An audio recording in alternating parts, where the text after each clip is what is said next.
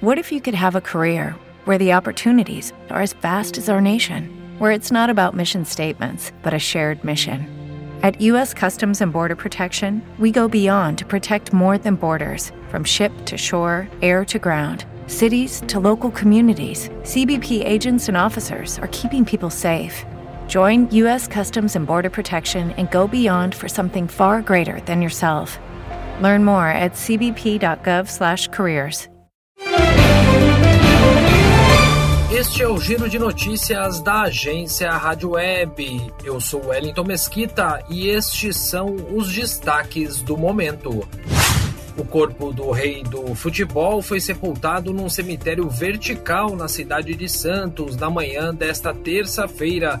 Os filhos do astro agradeceram o carinho recebido dos fãs o corpo foi velado ao longo de dois dias e foi sepultado no primeiro andar do Memorial Necrópole Ecumênica após decisão da família do rei.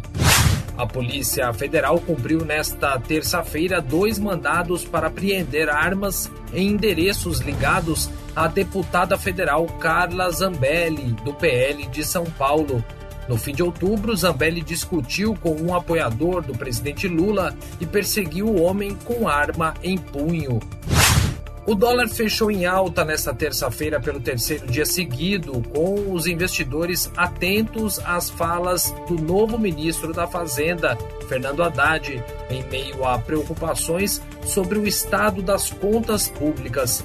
A moeda norte-americana encerrou o dia em alta de 1,75%, vendida a R$ 5,45. O ministro do Supremo Tribunal Federal, Luiz Roberto Barroso, foi xingado de ladrão por um grupo enquanto passava pelo guichê do aeroporto de Miami, nos Estados Unidos. Em vídeos que circulam nas redes sociais, é possível ouvir as pessoas gritando: sai do voo para Barroso e vaiando o ministro. Ele não reagiu às provocações.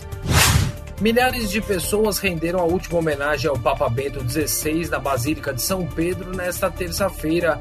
O velório continua nesta quarta e o funeral acontece na quinta, na Praça de São Pedro, em frente à Basílica. A cerimônia terá início às 5 e meia da manhã, hora de Brasília, e será presidida pelo Papa Francisco. Ponto final. Confira as atualizações do giro de notícias da agência Rádio Web ao longo do dia.